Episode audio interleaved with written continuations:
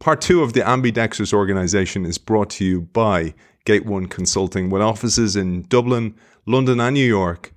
Gate One is a business transformation consultancy who partner with some of the world's leading organizations to deliver meaningful change. To find out more about how Gate One Consulting can help you, you can find them at gateoneconsulting.com. Our guest today has taught at UC Berkeley, UCLA, Columbia, the Harvard Business School, and Stanford. He has published hundreds of papers and six books. If none of that is enough, he's also an Irishman. We welcome the co author of Lead and Disrupt 1 and 2 over my shoulder there, and Winning Through Innovation over the other shoulder over there, and host of an, a load more titles that I w- would love to get through in the future. Charles O'Reilly III, welcome to the show. Thank you, Aiden. It's a it's a great pleasure to be here. We are in for such a treat today because we're going to go beyond the books. So those of you who have followed Charles and Michael's work, we are going into unknown territory for you, uncharted territory. Because Charles sent me three great case studies last night. I had thought I was all prepared, and then I had to take the day off to read those case studies. They are Microsoft, DaVita, and AGC, a company formerly known, formerly known as Asahi Glass. Beautiful. But I thought we'd start with your origins because you are you started off in the army and you understand culture firsthand there. So maybe we'll start with that, Charles. I'd love you to share your story. Sure, sure. So I grew up in a in a. Uh, my father was a, uh, an army officer, and so we grew up on army posts around the world, and that's what I wanted to do. So I went into the army, and I spent some time in some of the uh, in the paratroops in the 101st Airborne Division. And when I got out of the military, uh, I really didn't know what to do, and so I decided to get an MBA. When I was in the MBA program. I had the the opportunity to work with uh, a then young assistant professor and realized that you could study this stuff. You could study leadership. You could study innovation. And so essentially, sort of finished the MBA, went into the doctoral program. So a lot of my research, and then I met Michael when we were both doctoral students. I gave a talk back at, uh, he was a student at MIT. I was a student at Berkeley, and I gave a talk back at uh, at uh, MIT. And we were both doing research, kind of related research on uh, networks, communication networks, and so that that started our uh, our collaboration. You know, the origins of the winning through innovation that Mike has talked a bit about. Mike and I were working with, teaching, writing cases on a set of companies that we thought were great companies there are companies that most of the you listening to this podcast would never have heard of because it was a long time ago. But we thought they were great companies, and several of them failed. And it was a shock to us. I mean, we thought they had great people, they had good market position, they had uh, good technology. And that led us to think about this notion about why why do big organizations sometimes get stuck? Why do they get disrupted by smaller companies? And that led to, you know, the 40 plus year collaboration that Mike and, uh, and friendship that Mike and I have had, where we looked initially if, with winning through innovation, we looked at kind of why is it that organizations get stuck? What's the sources of inertia? And a big part of that, which we'll come back to momentarily, is, is culture. In doing the winning through innovation, we realized that there were some companies that, in the face of change, were able to to adapt, to, to compete in whatever their big existing markets were, but also explore into the future. That led to Lead and Disrupt. In doing Lead and Disrupt, the first edition, uh, that gave us an opportunity to spend some time in Europe and Japan talking to leaders of companies. Uh, and one of the things we realized in in doing that was that sometimes leaders weren't thinking, we thought, very clearly about uh, innovation. Uh, let me give you an example. We were in Japan, and there was a company that, uh, a big electronics company that you would all know, that had spent four years investing in design thinking, which is, of course, a great methodology for coming up with new ideas.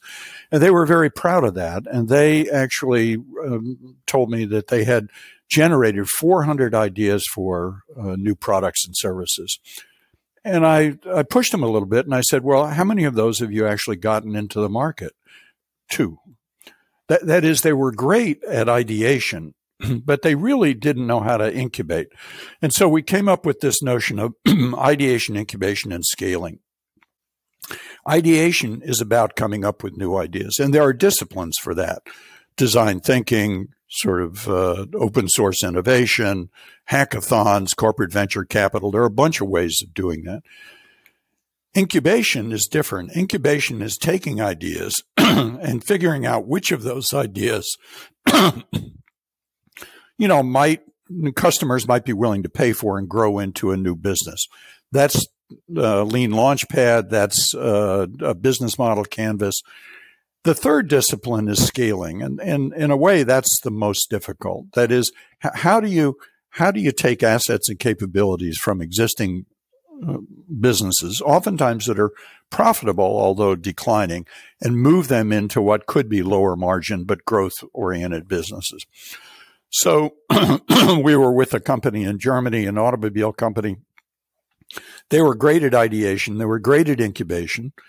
They were terrible at scaling. That is, they were run by internal combustion engineers who were perfectly willing to let them do these experiments in Berlin and Munich. But when the time came to say, look, can we take people and money away from our existing internal combustion engine business and actually grow these businesses, they weren't having any of it. So that led us to uh, the second edition of Lead and Disrupt. In doing that and working with Andy Binns, who you'll meet later, uh, it became clear to us that there were individuals in organizations that were able to drive innovation, to be entrepreneurial within existing organizations. And that led us to uh, the third book, which is Corporate Explorer. So Lead and Disrupt is kind of a top down story. How do you design organizations that can compete in existing and growth businesses? Corporate Explorer is a bottom up story. It's how to, as an, as a, as an individual in an organization, how do you drive uh, innovation? So that's, that, that's the, that's the kind of uh, landscape. Now, the way culture fits into that was that so I came out of some strong culture organizations and you know strong culture as you know can be a very positive thing and it can also be a very negative thing it can be a huge source of inertia and so culture has always been a part of the story you, you spoke with Mike about the congruence model you know the the hardware and the software and and clearly culture is the software. It is the way we think about it. It is a social control system. That that is the only way you get big organizations with large numbers of people coordinated is you have to put in formal control systems. We put in budgeting systems, performance management systems, product development systems, you know, financial. Con- we eh, don't have any problem with that. Uh, uh, you have to have them if you're going to coordinate large numbers of people. That's what culture is. Culture is a social control system. If I come to work in an organization, it's very important for me to figure out how I need to fit in. What do I need to, how do I need to behave to be seen as a good person? Okay? And I'll do that. I'll talk to people. I'll see who's getting promoted. I'll listen to what my leaders say. So culture is a social control system. And the question then is, is that social control system going to help you execute your strategy? And here's the tension. The tension is that the culture that's required in big core businesses, exploit businesses, is typically around efficiency, incremental improvement, driving uh, costs out. The culture that makes you successful is different from the culture that you need if you're going to succeed in a more uh, exploratory business where it's really about initiative, trying things, failing fast, all those things. So that's culture. Culture kind of is is the kind of software that can either help you or hurt you as you try to uh, explore and exploit. Beautiful, beautifully articulated, man. And you did a great job encapsulating years of research and all those books as well. But I'd love to go right back to winning because winning through innovation, because many many managers feel like the challenges they face are new. Uh, their predecessors never sh- face such changing markets, shifting markets, etc., etc. And you say in winning through innovation, they are both right and wrong. They are right in the in the fact that markets and technologies are changing faster than ever before. But the fundamental dynamics of these changes are largely the same across industries, countries, and time. I'd love you to share an example of that, which I absolutely love. And this goes almost back to your army origins, but it was in the Navy. And what I really want to, our audience to listen to here is what do you do when things are going well? Because how do you instill an idea of reinvigorating and renewing the organization when there doesn't feel like there's a need to do so? And you share in Winning Through Innovation the brilliant story of Scott and Sims. Yeah. So, so I think you're right. It, you know, managers often look at their problem and say, well, my problem is unique. I'm in, in a different industry. I'm in a different geography, whatever. But you're right.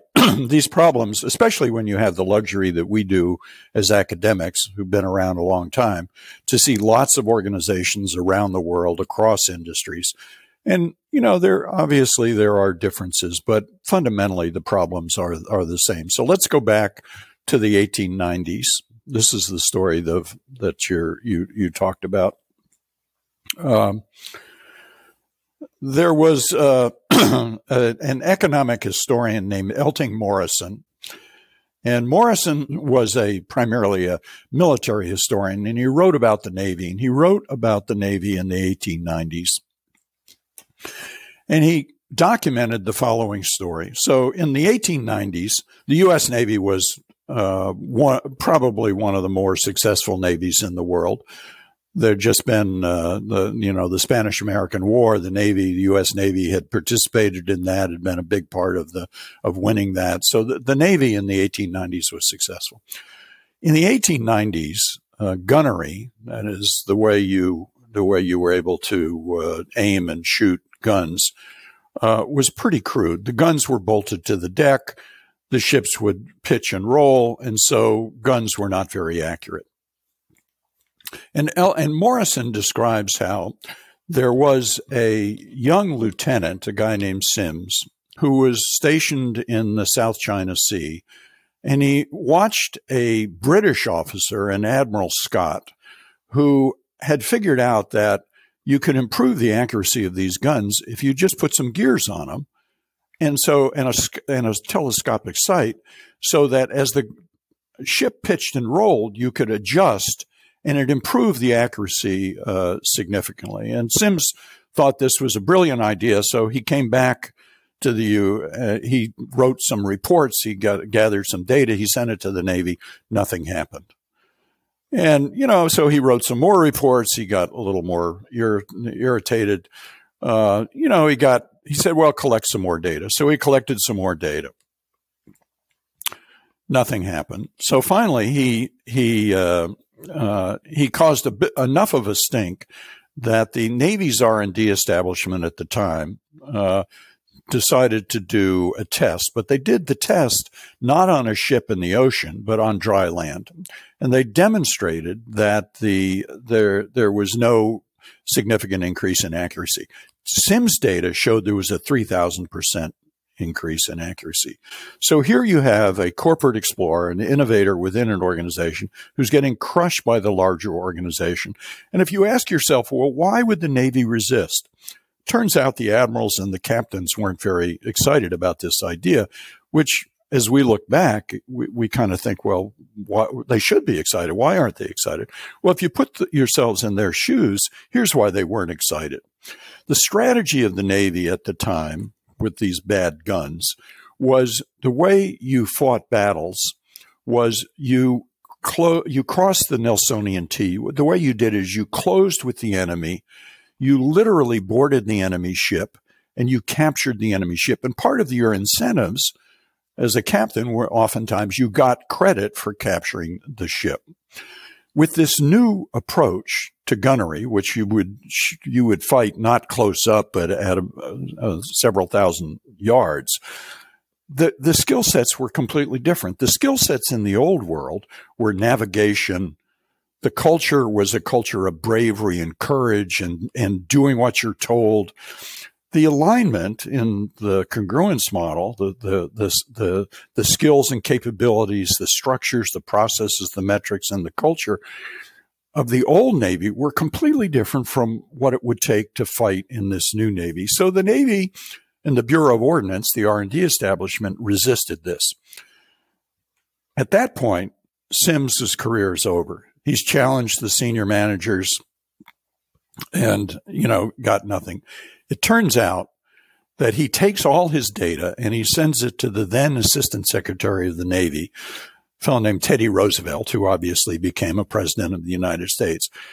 Roosevelt was interested in guns, you know, and so he read the report and he looks at this and he says, 3000%? Are you kidding me? And he brings Sims back from the South China Sea and he makes him the director of gunnery and then subsequently the head of the Bureau of Ordnance and they completely transformed the Navy. now, a little known fact is uh, Elting Morison was actually married to Sims's daughter. So this is this is why this is why he was able to write this story. It's a very nice story of inertia, a big successful organization resisting uh, new technology. It's also an example of a corporate entrepreneur persisting, being resilient, and ultimately convincing senior management. That story in the 1890s plays out today in the 20, 2023 around the world. And Aiden, we could talk if you wanted, we could talk about some more current examples, but you tell me what would be most interesting. Thank you for uh, giving me that beautiful story. I, I think what you said at the end is it still plays out all the time. So let's bring it into a modern day case. Like w- one of the things you learn is there's people in the organization, the corporate explorers, as you call them, who are who are bringing ideas all the time. But it needs corp, it needs leadership involvement also to bring it all the way to the top, like Teddy Roosevelt and Morison identified. But I, let's bring it to the case of Microsoft, the one that you sent me, and Thanks so much for sharing the case. I'm going to set you up with a great uh, little quote just to give context to our audience because some may have forgotten how dire straits that, that Microsoft was in. And we'll look through it through the eyes of Janus, understanding where you're going in the future and where you are today based on decisions made yesterday. So it starts as, as follows On January 30th, 2014, Business Week published an article titled why you don't want to be Microsoft's CEO. CEO at the time, Steve Ballmer had announced that he was stepping down, and Microsoft was far removed from its glory days, apparently headed towards irre- irrelevance. Everybody thought that at the time. Although profitable, each of the company's three core divisions, Office, Windows, and server so- software, were under existential threat from the shift to mobile devices, cloud computing, and the rise of Google and Amazon. The Business Week article described how Ballmer took over in 2000. 93% of co- consumer computing devices ran on Windows at the time, but by 12, 2012 it had plummeted to only 19%. Yet 90% of the firm's headcount was still dedicated to Windows. Upstets the Microsoft veteran Satya Nadella, 22 years in the company, and a massive task lay ahead. He transformed the organization let's share how through the eyes of the leash model but also through the idea of the software part the the software which is culture so let me say just preface this by say, saying just a few words about culture so we can we'll talk about the culture change at at uh, Microsoft but we need a little background before we do that so if culture is a social control system and it operates through expectations sort of norms you know, people have, you know, agreements about this is the way good people behave. This is how you shouldn't behave. If you think about culture as uh, a, a social control system that operates through norms, then we know how to manage it. We know how to shape norms. We know how to shape patterns of behavior. So there are a number of ways that leaders can shape the norms, the culture in their organization. This is what we call the leash model. And let me go through it quickly and then I'll show you how it operated at uh, Microsoft. The first is if you come to work in an organization and you want to fit in, you don't want to screw up, you need to figure out how should I behave? Is it okay to do this and not that? The way you do it in one way you do it is you watch your leaders and you listen to what they say. So the first lever for changing cultures is leader behavior, leader actions, what they say, more importantly, how they behave. The second letter, this is L E A S H, this is the leash model. The second lever is employee engagement. If you're going to if you get involved in a change, if you if you people listen to you, if they take your advice, you feel psychological ownership. So what we see in uh, successful culture change efforts is there is inevitably there are ways to get employees involved. Task forces, committees, pulse checks, surveys, town halls, getting people and listening to people so they feel they feel that they have some ownership. That's the E. The third level lever is the A, the aligned reward systems, but not money so much, but status, recognition, approval. If I'm in an organization and I want to know what's really important, I just I look at who's getting promoted, and I ask myself, what did they do to get promoted? Or if I see people who didn't get promoted, what are they doing that's not getting them promoted? So getting the, the, the reward system, recognition, approval, sort of promotions. The fourth lever is the S, the symbols, signals, vivid illustrations. The way, the way I know something's important is if you show me this is what the culture looks like. This is who we honor. So that's the fourth lever. And the fifth lever is the H. That's HR system alignment. That is how we recruit people, how we select people, how we p- train people, getting the HR systems aligned. So that's the leash model. So now let's go back to Nadella. Let's go back to 2014. Nadella in February is appointed CEO, and one of the first things he he's he's he's a 22 year veteran, as Aidan said. So it's not like he's coming in from the outside. So he he understands uh, Microsoft. He understands the threats. He understands the strengths. So one of the first things he says is to, in a, in a speech is he said our ability to transform Microsoft is our ability to transform our culture. The existing culture under Ballmer and Gates was aggressive, individualistic. They had a performance system which was stack ranking. So the bottom 10% got eliminated every year. This created horrible political dynamics where leaders, in order to protect their people, would argue about why other people's, you know, it was a very political kind of environment. So the culture was you had to know the answer. God forbid you were asked a question by a senior leader and you didn't know the answer. So it was a it was a culture that had in some ways had made them successful.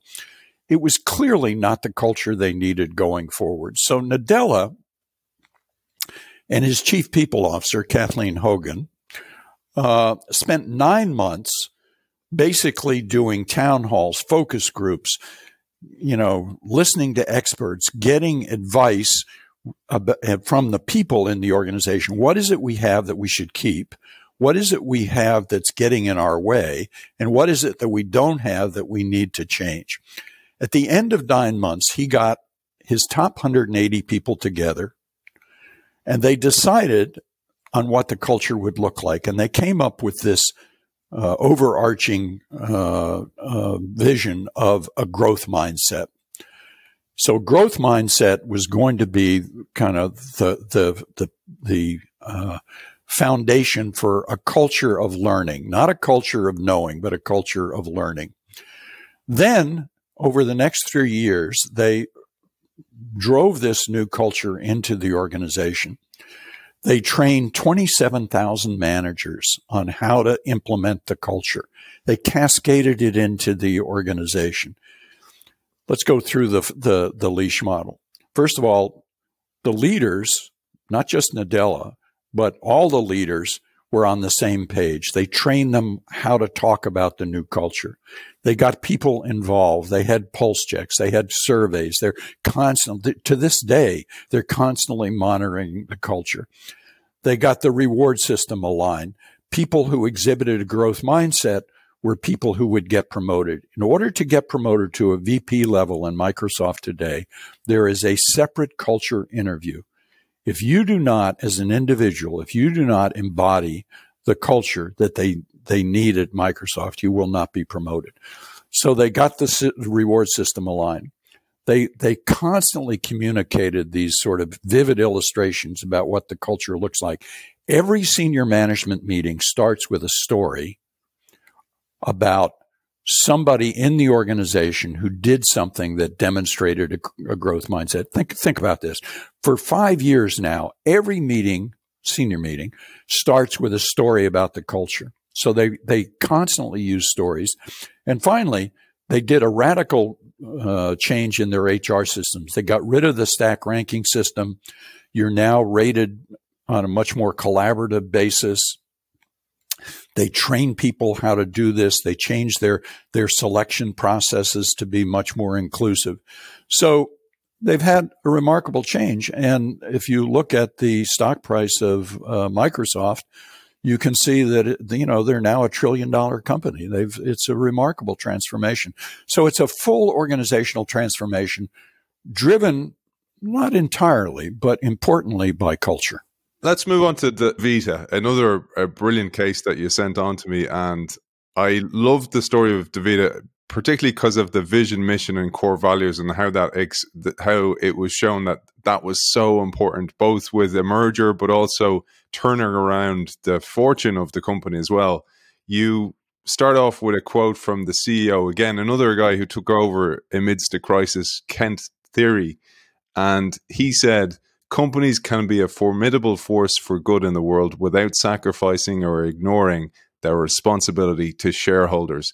That's a difficult thing for many leaders, particularly coming from the old way of leading an organization. It's sometimes seen as you're being soft on people by focusing on purpose and values and culture. Maybe you'll tell us about DaVita. So I've been an admirer of uh, DaVita for 15 years now. I have Kent come to class and talk to our students pretty much every year. So, so here's the background on DaVita. It's again, it's a, it's an example of a leader in a company that is using culture for competitive advantage. In, uh, I guess 20, 22 years ago, uh, DaVita was then called Total, Total Renal Systems. This is a kidney dialysis company. So, for those of you who are uh, certainly not from the U.S., the kidney dialysis in the U.S. is uh, so. First of all, kidney dialysis uh, uh, occurs when people have what's called end stage renal disease. Your kidneys are failing. What that means is you need to go to a clinic three times a week uh, you're hooked up to a machine for three or four hours and, and the toxins in your blood are, are clean. This is a miserable business. Uh, it is a low margin, low wage business. The average employee in a kidney dialysis company in uh, center in the United States is a single mother with a high school or maybe or a junior college degree. 70% of the revenues from uh, patients come from government support you you can't make any money from um, uh, from the government. You can lose money because if you're not completely compliant with all their re- regulations, then they withhold payment. So this is these clinics open often at seven, six, seven in the morning.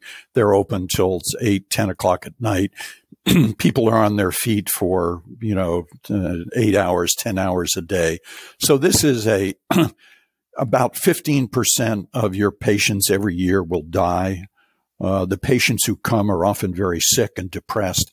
This is a low margin, low wage, depressing business. So if you go to DaVita, you see the opposite.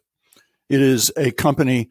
The the the uh, uh, one of the cases I wrote has a title which their CEO asked me to use called "We're a community first, a company second and he believes that. You know, you look at that and you say, well, that's that's kind of crazy. Why but he has created a, a culture and a community where people care for each other. And because they care for each other, amazing things happen. So if, if I were to ask you as a listener, if your doctor said to you, I'm in, the U.S. at least, uh, I'm sorry to tell you, you're going to have to get dialysis. How would you choose a clinic? Well, here's what you would probably do. You know, first of all, you would go online and you would look at the kidney support groups and you'd listen to what they say about their experience with clinics. You might go and visit some clinics.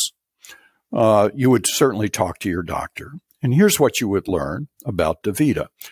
DaVita's um, clinical outcomes are head and shoulders above the competition. They simply are better by a significant margin.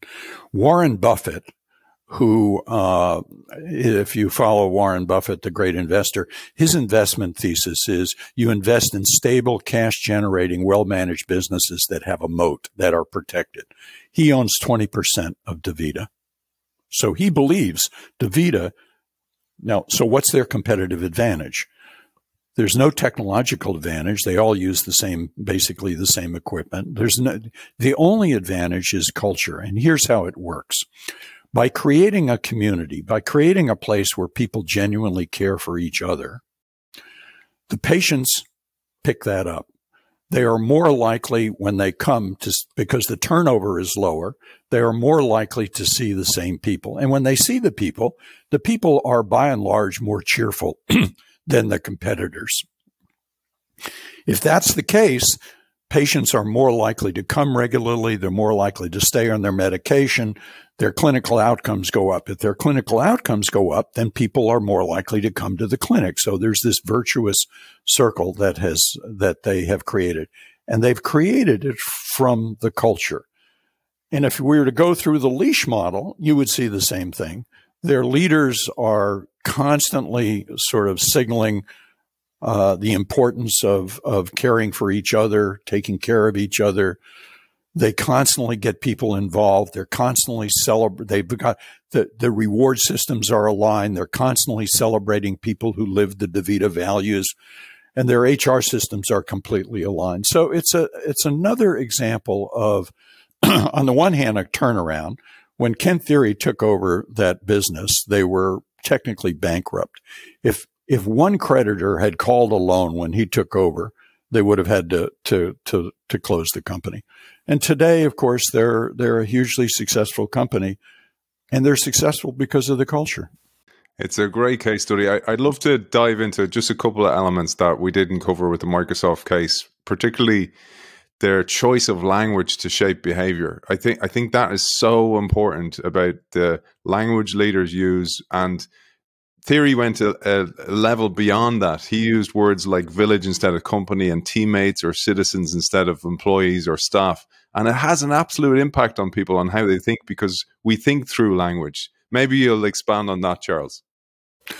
Yeah, you know, most people, I think most leaders, especially senior leaders who obviously have got lots of important things to do, you know, they look at this notion of language and they say, okay, that's, you know, interesting, but it's not very important. But I agree with you, Aidan, it is very important.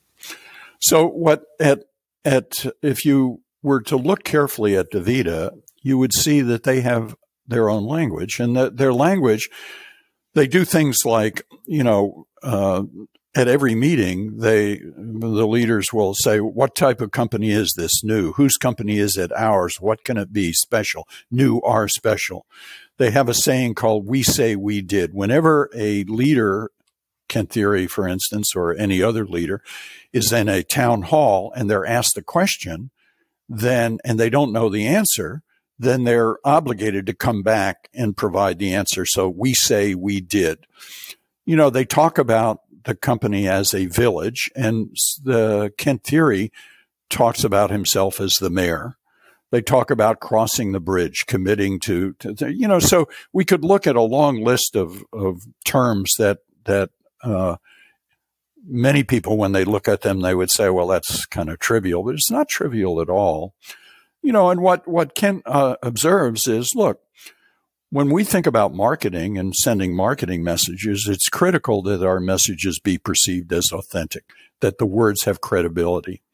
And so what they've worked on at DaVita is they have this language, but they make sure that they live those words and those words mean something. So I agree with you, Aidan, that, that language is important. I mean, this is Microsoft really.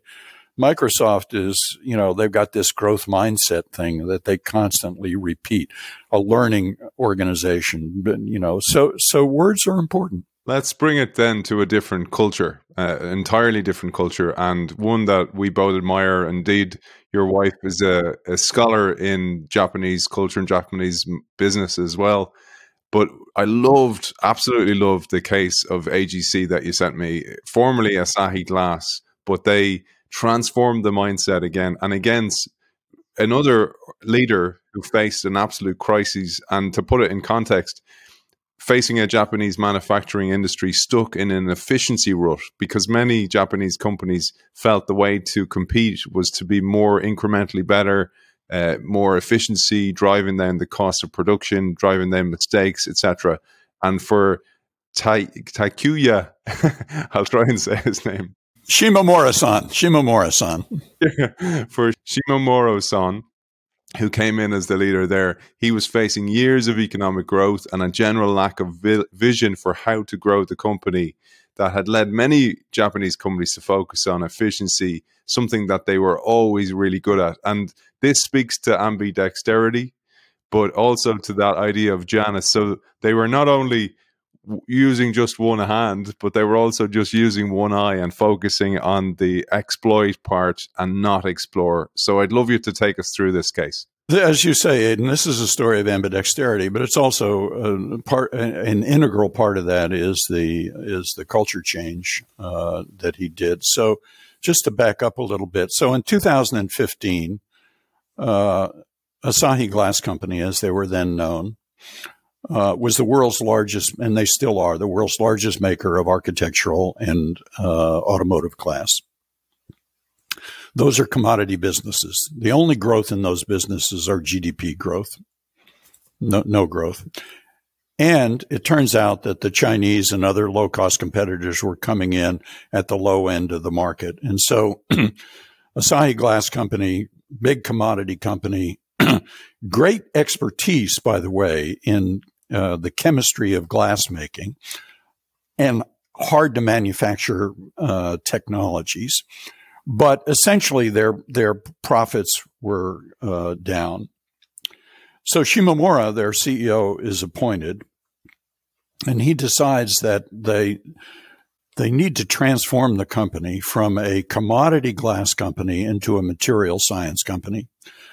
And we could talk, uh, if you were interested, about how they did this. But essentially, what they did was they they identified three areas where there were great potential growth opportunities that they could leverage their skills in technology, materials, and manufacturing into these areas. They were electronics, life sciences, and mobility. Three growth areas. So what Shimomura-san did in part structurally is he separated the core business from the growth businesses. So he has a set of core businesses, which are glass, um, you know, some of the the uh, the older businesses. Their role is cash generation, not growth, but cash generation. And then he identifies these through three new areas, and he designs a process which is basically ideation, incubation, scaling, to uh, sort of take the skills and assets from the core area and explore into these new areas. And to do that, he needs to change the culture of the company. And he engages in a culture change effort. And again, at the risk of uh, overdoing it, we could go through the LEASH model and, you know, the sort of leader actions and the sort of employee involvement. He gets large numbers of middle and younger employees involved. He basically goes around the kind of the, the, the, the higher middle level that resist change, like in the gunfire at sea example, that, whose careers have been built on a different way of doing things. He goes around them He gets these people involved. They come up with a new vision. Literally, they come the these these younger employees help craft the new vision for the company. They change the name of the company from Asahi Glass to AGC. And today, uh, when I last checked a couple months ago, uh, their uh, 30% of their profits today are coming from these three businesses, these three new businesses. Even more interesting, I think, is some of the analysts that follow the company uh, are now talking about changing AGC from a value stock to a growth stock. So it's a remarkable, and, and it's done within Japan where people say, you know, you can't change. Let me, let me just as a footnote say we were just in Japan a couple weeks ago. There are other Japanese companies that are doing a similar thing. There's a company called uh, uh, JR East. J- that's Japan Rail- Railway East. This is a privatized part of the Japan Rail Network. You get you you you. It's hard to think of a more staid, stodgy industry than a company that's running railway trains around Tokyo. But they have two big assets that they figure out how to leverage. They have 2.5 million customers a day come through their thing. So they've got access to customers and they have real estate. What they have done is moved into retail and very high end shopping centers. Again, 30% of their revenue now comes from retail. They, they run a railway system, but they've leveraged assets and capabilities. There's a company called Ajinomoto, which many of you would know for MSG. It's a food company. They are really good at amino acid science. They have moved into uh, life sciences. So again, it's a story of it's a story of ambidexterity. But in doing this, it often requires leaders to really pay attention to the culture of their organizations. And as you know, Aidan, many leaders, especially senior leaders, get kind of focused on the hardware, the, the structures and the systems and the metrics, and they don't focus on the culture. And I think that's a mistake. One of the things I really learned from studying all your work is the need for patience. This takes so much time and I think that Shimomura-san had identified this as well that he he met the resistance from managers that had built their careers on the way things used to be and that he had to kind of go around them. But he also had to get them on board because they just didn't want to be along for that long relentless ride because it, it, takes a, a lot a lot of time. And I wanted to say that because one of the things you've seen and we all see is that many times a leader will come in and try to look for the shortcut. And I was writing about this recently. It, it's like in American football when you've only a few minutes left on the clock and you throw the Hail Mary pass instead of building the score. Because building the score, you don't, and, and oftentimes that's the problem because they have neglected exploration in the previous years. They feel they have to throw the Hail Mary pass. Perhaps you have some thoughts on that, Charles. This is true of AGC, but it's true, I think, of of uh, all organizations that are going to try to explore and exploit. You know, to go all the way back to the Navy, maybe you know, in the 1890s, the alignment that it takes to compete in the mature business, the skill sets of the individuals, their motivations, the metrics, the, the reward systems, the structures, and the culture that it takes in a mature business are really around, as we said, kind of efficiency, sort of reducing variance, compliance short term. That's what makes you successful. And if you're not, if you don't have that alignment, then you're at risk. The competition will do it better. The alignment that it takes to compete in these explore businesses, especially where uh, you know the the product market fit isn't hasn't really been uh, solidified yet is different. The skill sets of the people, the motivation of the people, the structures and the metrics are different, and the culture needs to be different. So, what this means is that, at least initially, you really, if you're going to do this like AGC is doing it, or like this JR East is doing it, if you're going to do that, you really need to have different different alignments. That's easy for us as academics to point out. It is difficult to do because it requires leaders to actually think about and tolerate the tension that that creates. You know, one of the leaders, let me finish with this. The, one of the leaders that we interviewed early on, uh, who was very, who was very good actually at running ambidexterity, and we were writing a case on him. We were talking to him about what does it take as a leader to to run these very different businesses, and he said the following. He said, he said it's like raising kids. He said, I, I've got two kids. He said, one's graduated from college, one is still in high school they need completely different things. I talk to them about completely different things. I never let one think I love the other more. That is, if you're going to do this, you've got to be prepared to have different kids, but you have to be careful not to say, by the way, the core business where we're making money is more important than you guys over here, or to say the future's here and you're a bunch of dinosaurs. If you're going to make this work as a leader, you've got to be able to, to, to do both. Beautiful, beautiful way to finish. I know you're under time pressure. It's been an absolute pleasure having you on the show. We're, we're looking forward to having you back with Michael to do a third part of this series as well. But for now, author of Winning Through Innovation and Lead and Disrupt, amongst others, Charles O'Reilly III, thank you for joining us. Aidan, thank you.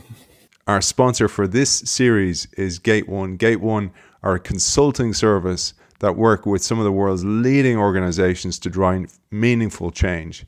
They have offices here in Dublin, in New York, and in London. And you can find Gate One at gateoneconsulting.com.